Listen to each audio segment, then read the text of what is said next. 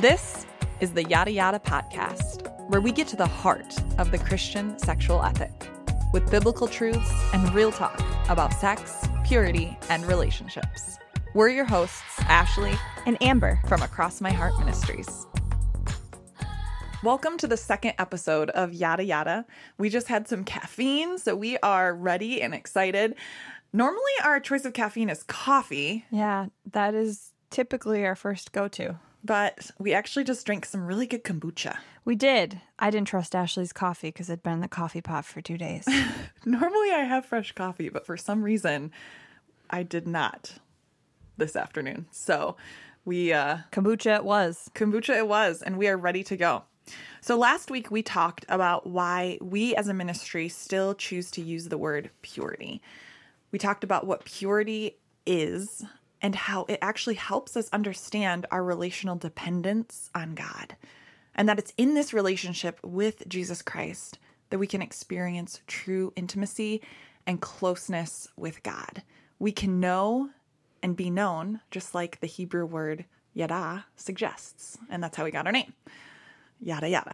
So, we said in last week's episode that purity is passionately pursuing God with mm. our whole life. And when we yeah. do that, there's some natural rewards that that follow with that that passionate pursuit. Mm-hmm.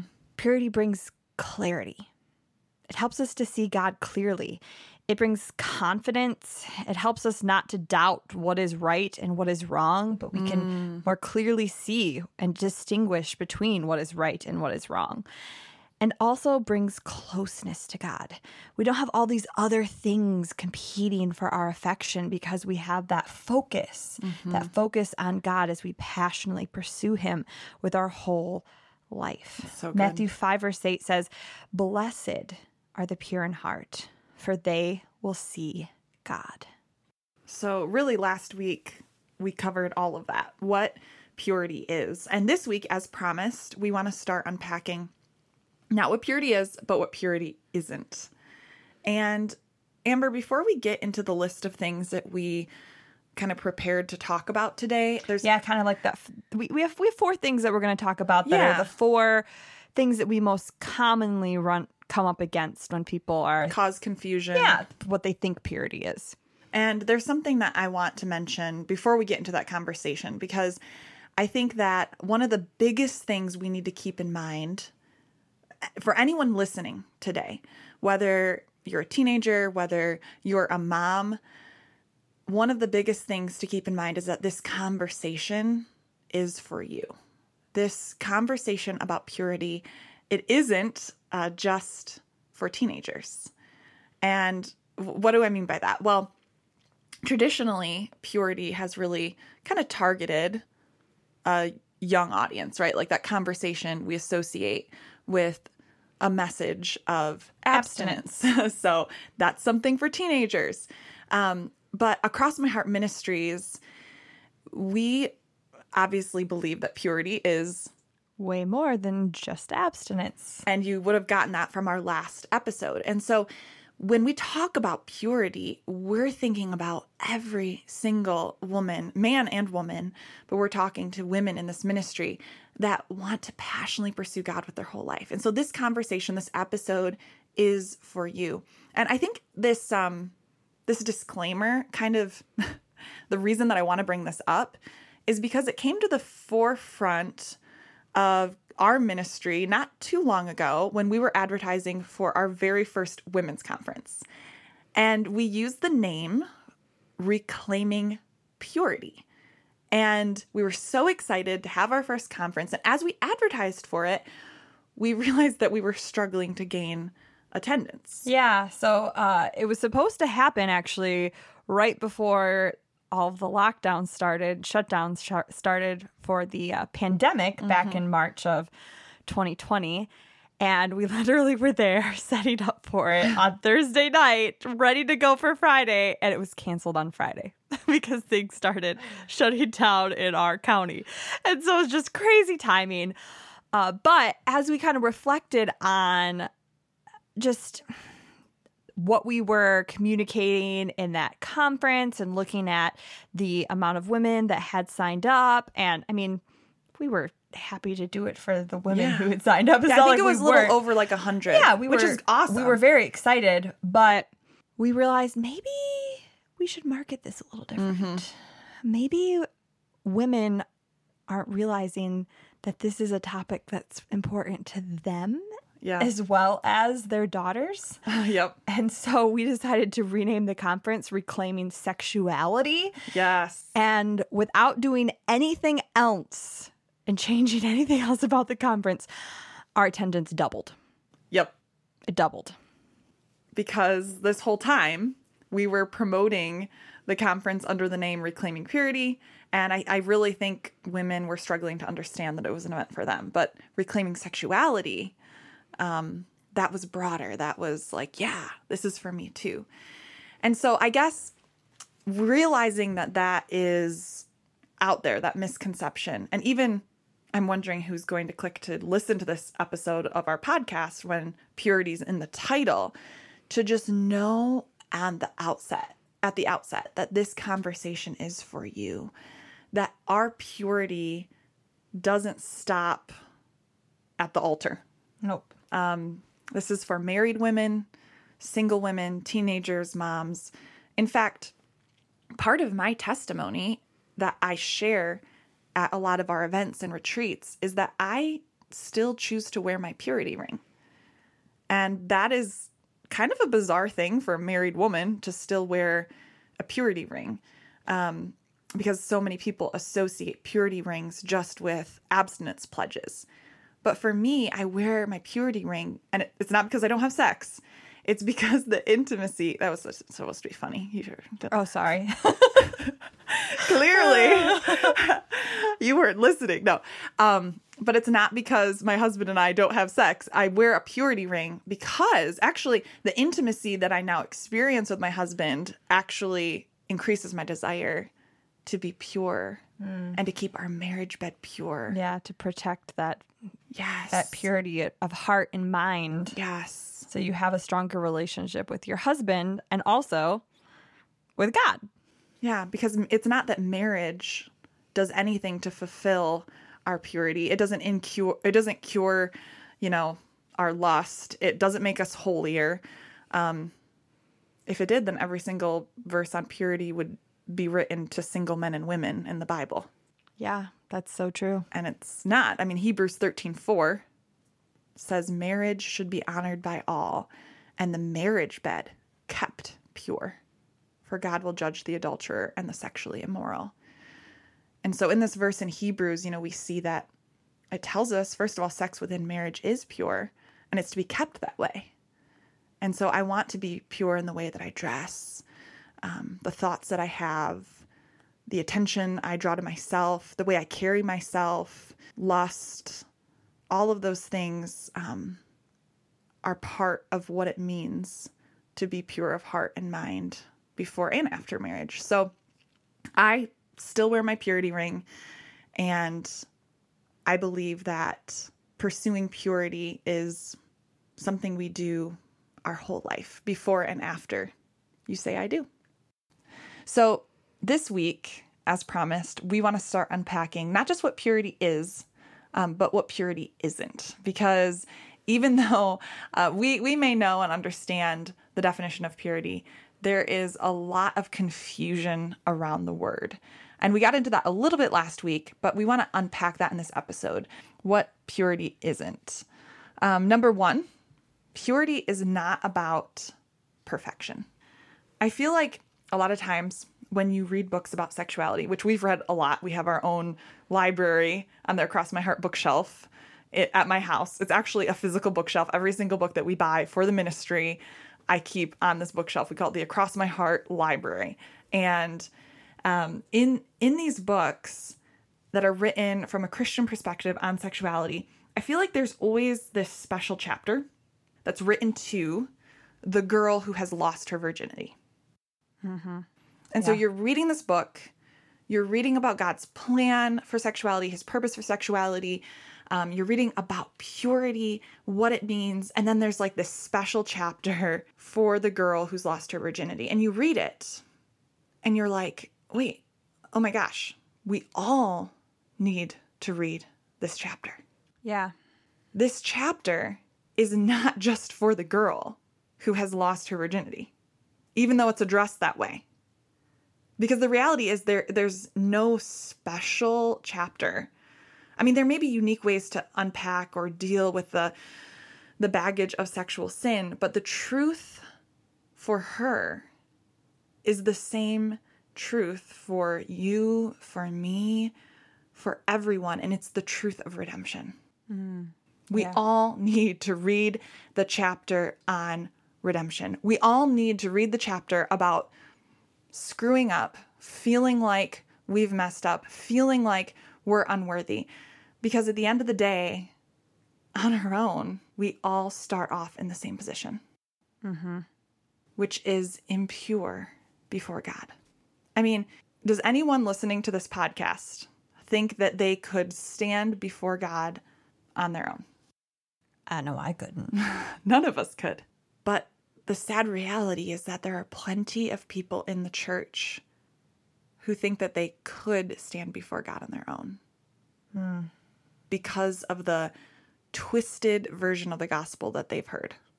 See, too often uh, we hear a gospel of self love and self worth being preached in American churches. Hmm.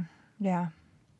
It's a gospel, a false gospel, that is emphasizing to people how lovable and worthy they are that Christ died for them because they're so awesome.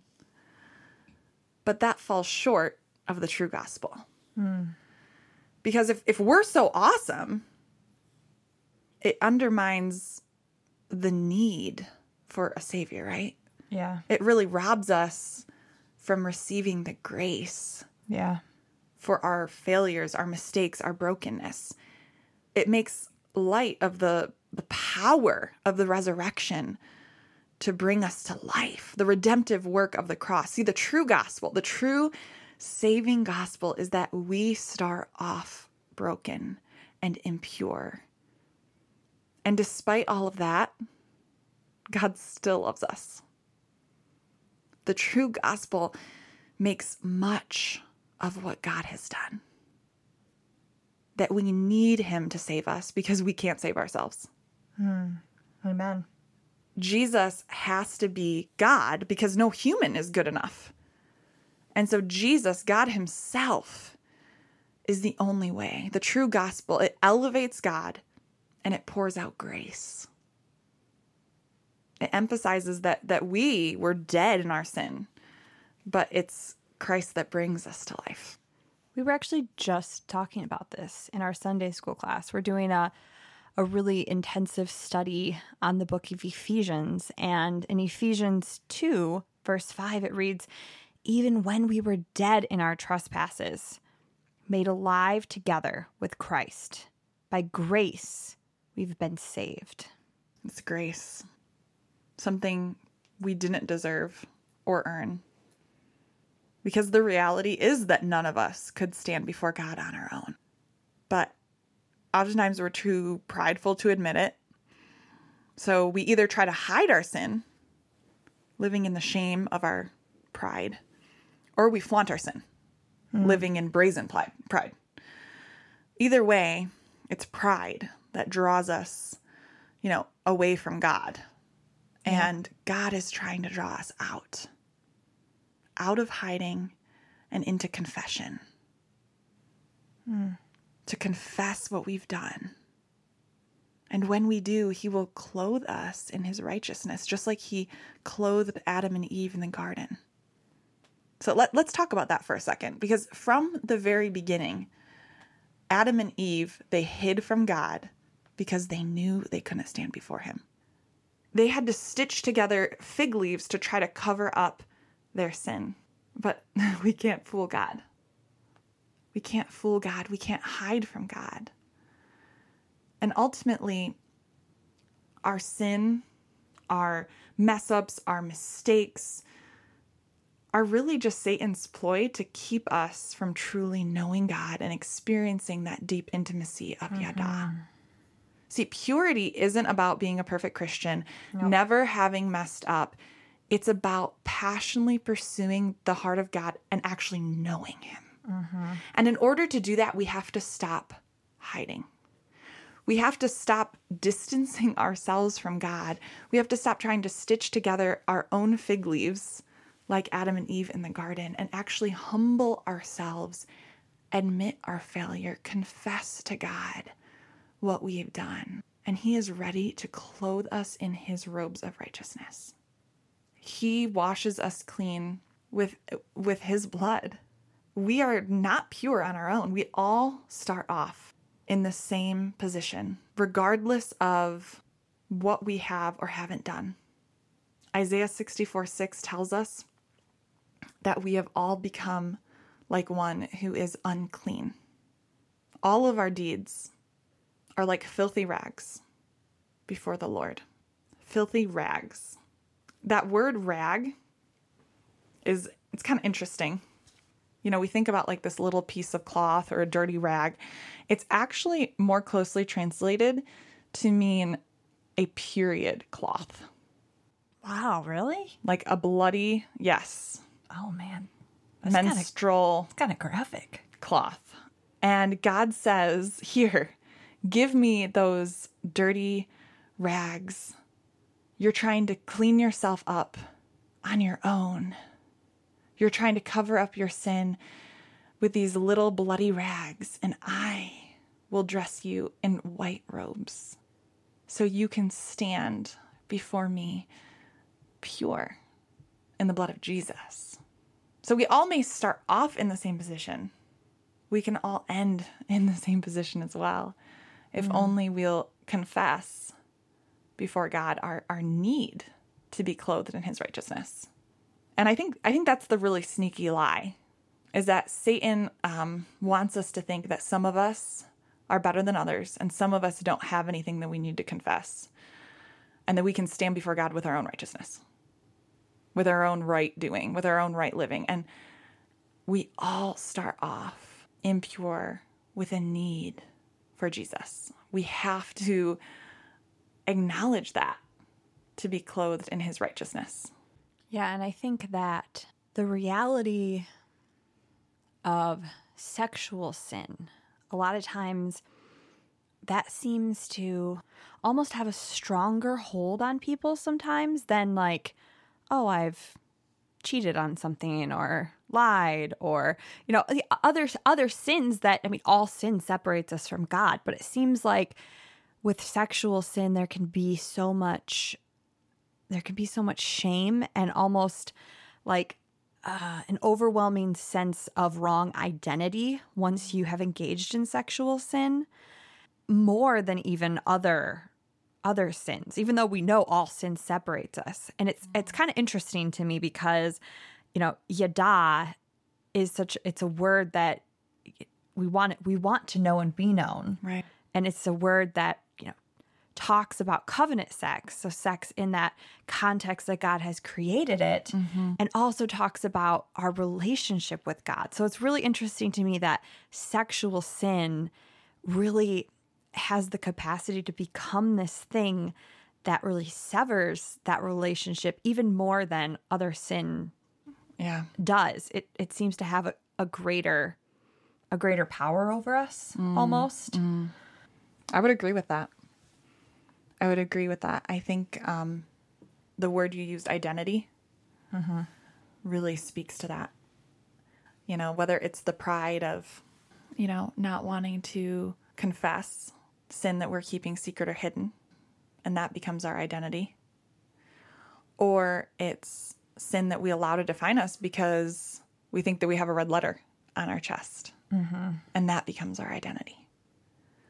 And so, you know, going back to what I was saying about these special chapters written in Christian books, I, I know they're written to try to recognize every person and their specific struggles. Mm-hmm. And so I, I get that there have to be chapters that help unpack those burdens that we carry. But I guess I'm just trying to level the playing field with our listeners Yeah. that we're not defined by our sin. I almost think it's it's more important. I don't want to say more important, but it's it's important for the person who has a history of sexual sin to recognize, hey, you're not defined by that. You're not any worse. Mm-hmm. God wants to forgive that. He wants to redeem you, but also important for the person who maybe isn't struggling with sexual sin mm. to realize you're not any better. Yes. yeah. You're not any but this chapter which you think applies to a person who has you know engaged in sexual sin also applies to you because you have other things that you need to make sure you're leveling with the, God. And uh, the more you listen to our podcast, the more you'll probably realize you also have sexual sin. Yeah. Yeah.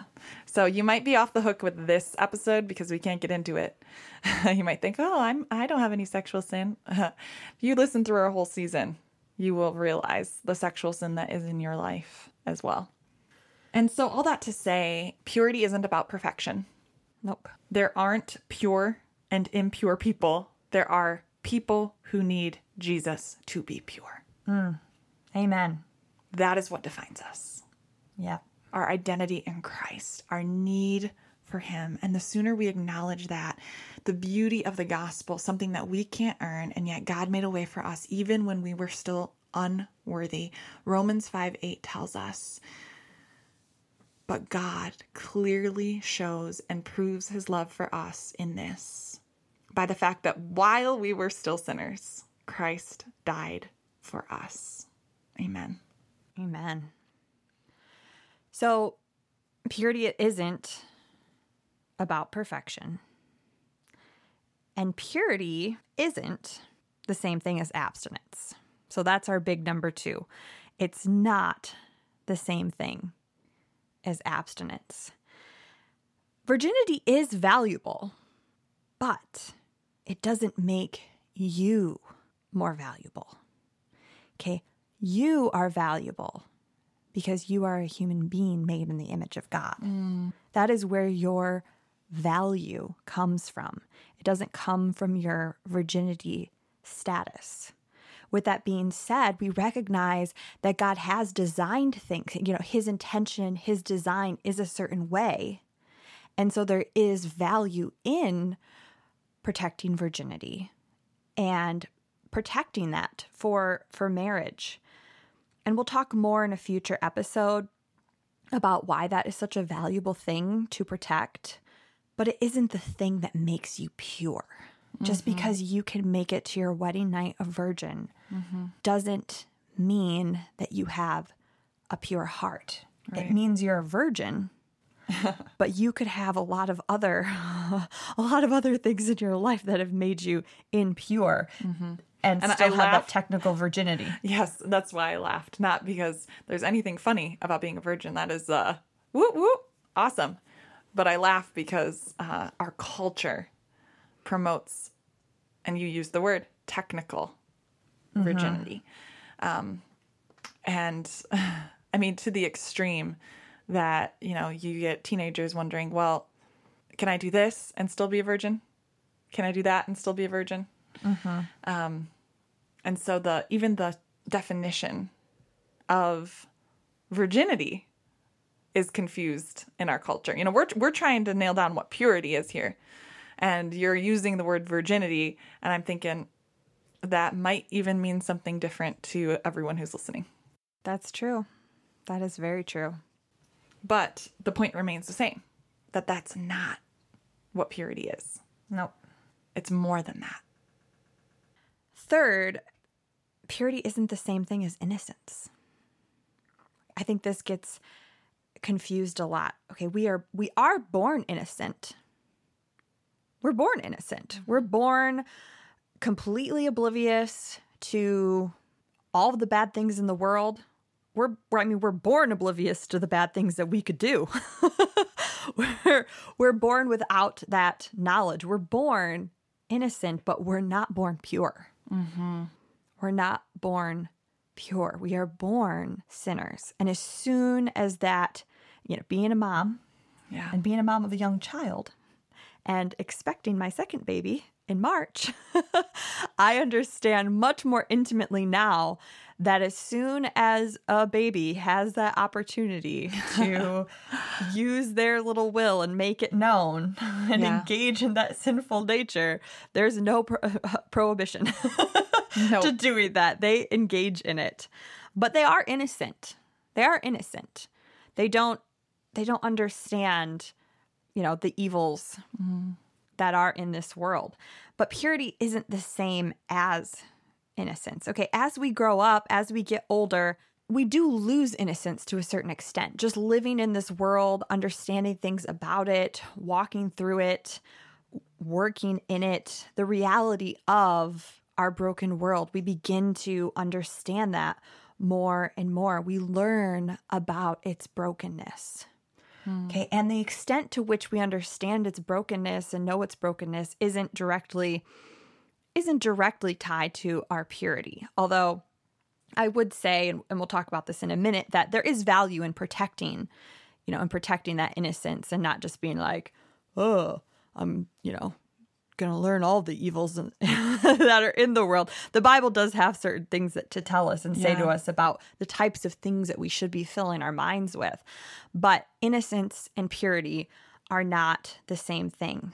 And that innocence, sometimes, you know, sometimes we dabble, sometimes we learn things just because we're curious, and other times that innocence is taken from us. right. Okay, things can happen to us. Um, we can be taken advantage of. There's there's rape. You could have seen something that you wish you wouldn't have seen.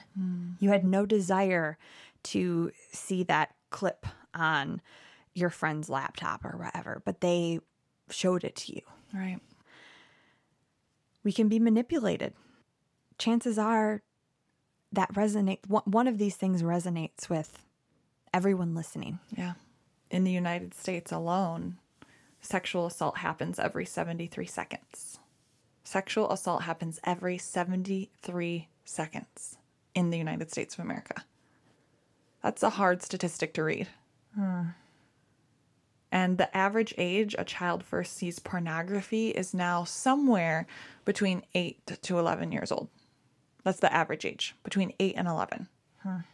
It is everywhere. Our innocence being robbed, being taken from us. Innocence can be taken and lost. And like you said, it's part of living in this sin ridden world. And yet, that doesn't mean we do nothing to protect those things. Innocence is valuable mm-hmm, and worth protecting, especially parents listening to this podcast who have young children to be raising them in homes that aren't aren't bubbles but are greenhouses. I heard that analogy on social media Ooh, not too long ago. Yeah. Yeah, that you're not um exposing them to the elements of the harsh realities of this world, but yet you're not putting them in a bubble. You're letting them grow and thrive like a greenhouse. That's still um, gets the elements of the outdoors, but but in a controlled measure, so that they can thrive. And there's a there's a beautiful like poetry post poem that went with it, um, but I I like that concept, and I think it's biblical. I mean, when Christ said, "Behold, I am sending you out as sheep in the midst of wolves, so be wise as serpents and innocent as doves." We read in Romans sixteen nine. For the report of your obedience has reached has reached to all, therefore I am rejoicing over you. But I want you to be wise in what is good and innocent in what is evil. Or Philippians 4, verse 8, that says, Finally, brothers and sisters, whatever is true, whatever is noble, whatever is right, whatever is pure, whatever is lovely, whatever is admirable. If anything is excellence, excellent or praiseworthy, think about such things. By guarding our minds, we help guard our hearts. Being careful what we what we see, what we hear. Jonathan Edwards in his work of the religious affections said that a right heart can actually help us discern right from wrong more easily than intellectual knowledge can. Oh, that is that is good. That's so true. And it kind of goes back to that confidence we talked about last week that when you are pursuing God with your whole life, you don't have to doubt right and wrong, right? You have that confidence that purity brings more than intellectual knowledge. Mm-hmm. Proverbs 16:25 would agree with this. It it says there is a way that seems right unto a man, but the end of it are the ways of death. A pure heart can more easily identify what is pure almost instinctively and sense what is impure without necessarily even knowing logically why. Mm-hmm. But you just kind of get a check in your spirit and you know that something is off, something is wrong, something is disrespectful, something is dishonoring to God. It's a life that is led by the Spirit as you passionately pursue Him with your whole life. And it's part of that renewal of the mind that Romans mm-hmm. 12 2 talks about, right?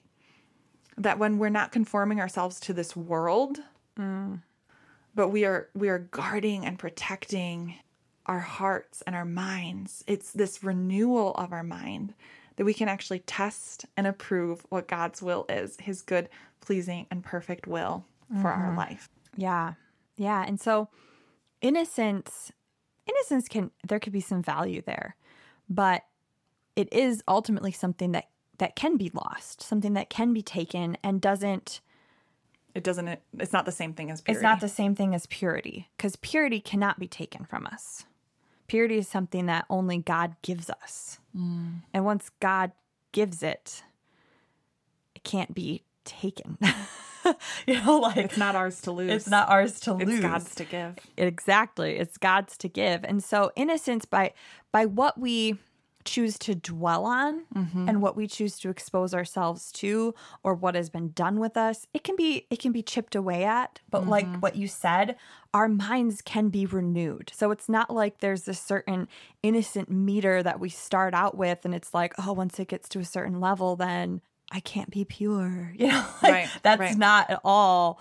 It's not it's at not all a correlation with purity. There's not a correlation with purity. But once we recognize that we want you know, we want that purity that only God can give, we should be intentional then about what we choose to put into our minds, what mm. we choose to meditate on, what we choose to dwell on, yeah. like the Philippians verse tells us, and and the Romans verse, what we how we choose to renew yes our mind with these types of things, because those are better going to help us passionately pursue mm-hmm. the heart of God and knowing that that's only something God can do. Yeah. You know, in in the Psalms when the um, psalmist David writes, you know, create in me a pure heart. Mm-hmm. Oh God, he doesn't say, um, you know, don't don't let me lose my pure heart, or you know, help help me keep my pure heart, God. You know, he says, create in me. Mm, it's like a it's a work, a continuing work, and it's God who's doing the creating. Yeah that Hebrew word for create is actually the word bara, which is the same word that's used for the creation of the universe. When it speaks of God creating our world in Genesis, creation is something only God can do. It's a type of creation that only God can do.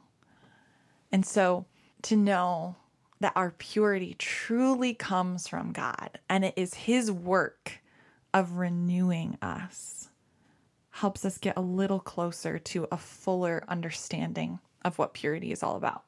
Mm-hmm.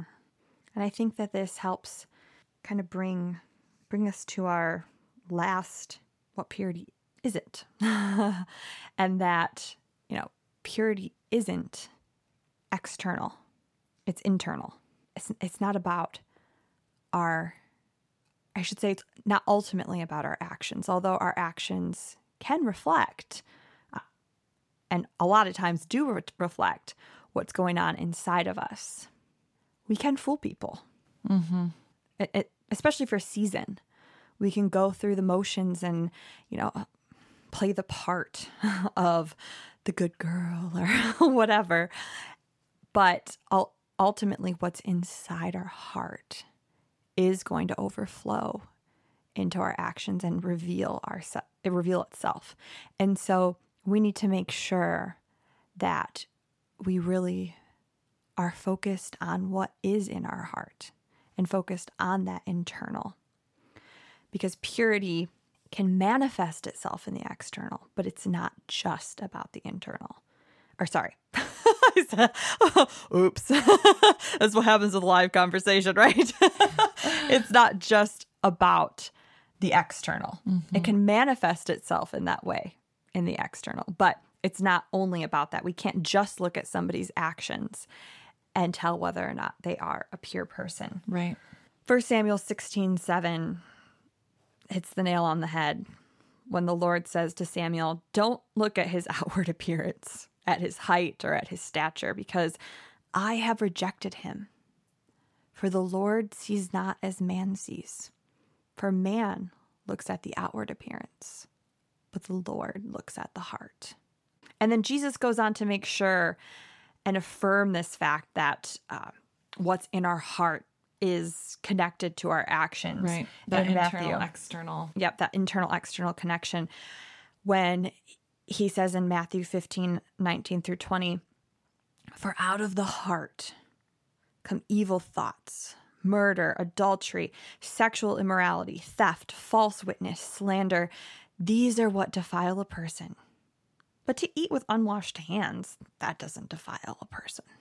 And so it's just, it's very important to recognize that we need to be doing that heart work, mm-hmm. that heart surrender to God. And then the fruit will show itself in our actions, but we can't just focus on the actions. So, looking at the external, purity isn't just about saving ourselves for marriage. It's about giving our whole self to God, that internal as well as our external actions. It's about passionately pursuing the heart of God with our whole life, with our heart, with our mind, with our actions, with our obedience. Mm. It's a holistic concept. Yes. We're going to throw that word in there for the first time. Uh, That's going to come back up. and I like I like how you said that it isn't about saving yourself yeah. for marriage. Uh, it's about giving yourself to God. I think so much of the confusion surrounding purity is that terminology saving yourself for marriage. Saving we don't save ourselves. Mm-mm. Only God can save us. And so, I mean, going back to the very first thing that we said in this episode about there always being this special chapter for anyone who's, you know, screwed up and made mistakes and feels like they have sexual sin in their lives, we all are that person. Mm-hmm. We are all that person who is unable to save ourselves. We all need saving. Yes, we all need saving. We all need what God has to give. We all need what God has to give. Amen. And to realize that purity makes us aware of this total dependence on him and our need for a relationship with him. It's really it's really a relational concept. And we see that relational concept enacted all throughout scripture. Mm. We see how Jesus befriends the sexual sinner while they're still in their sin. Yes. It's not when they've gotten their act together. Yes. Even when they've recognized that they are in sin. Mm. It's not even after they've repented. Mm.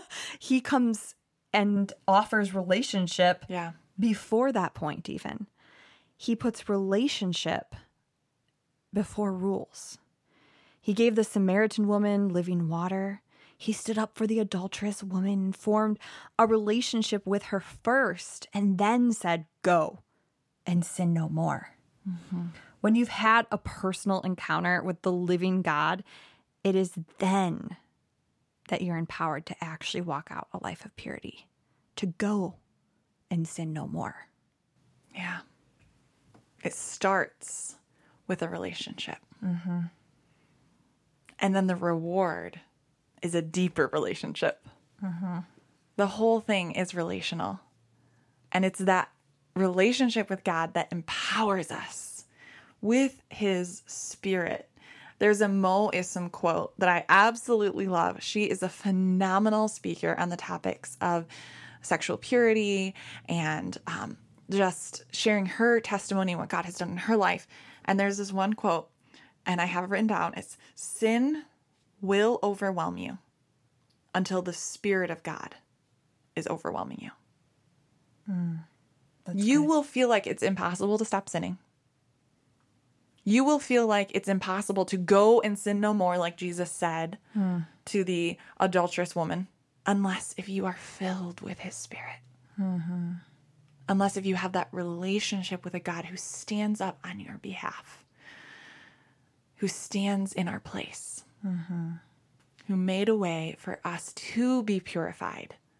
It is then that we can actually walk in the ways of purity, not in our own power might, not trying to be perfect, but in a relationship with Jesus. That's really what purity is and isn't. We need His Spirit to empower us, His love to guide us. Because remember, a pure heart really begins with a love for God above all else. To love the Lord your God with all your heart, all your soul, with all your mind, with all your strength, with your whole life, to put aside self righteous love of self and pursue God. Because I'll tell you what, if you're doing it for the wrong reasons, if you're doing all the right things, but you have the wrong motivation, you will fail. You will hit a dead end. You will become discouraged. Hmm. You won't find the reward you were looking for because you're ultimately loving yourself. Hmm. And lovers of self can live in rebellion or in self righteousness. Yeah. And I, I know I've seen both in my own life. There have been times when I think my way is better than God's. And so rather than listening to the truth of His word, I settle for a counterfeit love, a distraction. And while it might give you a moment of temporary pleasure or excitement, Or satisfaction. yeah, it's not lasting. Mm, It's fleeting. It ends in self doubt, loneliness, addiction, you name it. Mm-hmm. Pride. I know in my own life, I've seen probably more frequently than rebellion the self righteousness of mm. thinking, if I do everything right, God will be pleased with me and God will bless me. But that's ultimately rooted in a love of self, if that's your motivation. Mm. And we've seen so many people who have fallen into this with the purity movement mm-hmm. that hate the word purity now because they became embittered when they didn't get their reward. Hmm. Even to the extreme of walking away from God because He didn't give them what they tried to earn with their good deeds. Hmm. And so this can be, well, it is. It's. I think it's present in all of our lives. Mm-hmm. I think this love of self is something we have to continually battle uh, on the daily, but it can really manifest itself in huge ways if we don't address it. Yep. If we don't admit our need for God, come out of hiding, Stop trying to sew together those fig leaves. stop trying to fix it ourselves, do it ourselves, earn it ourselves, love ourselves, and just love God with our whole life.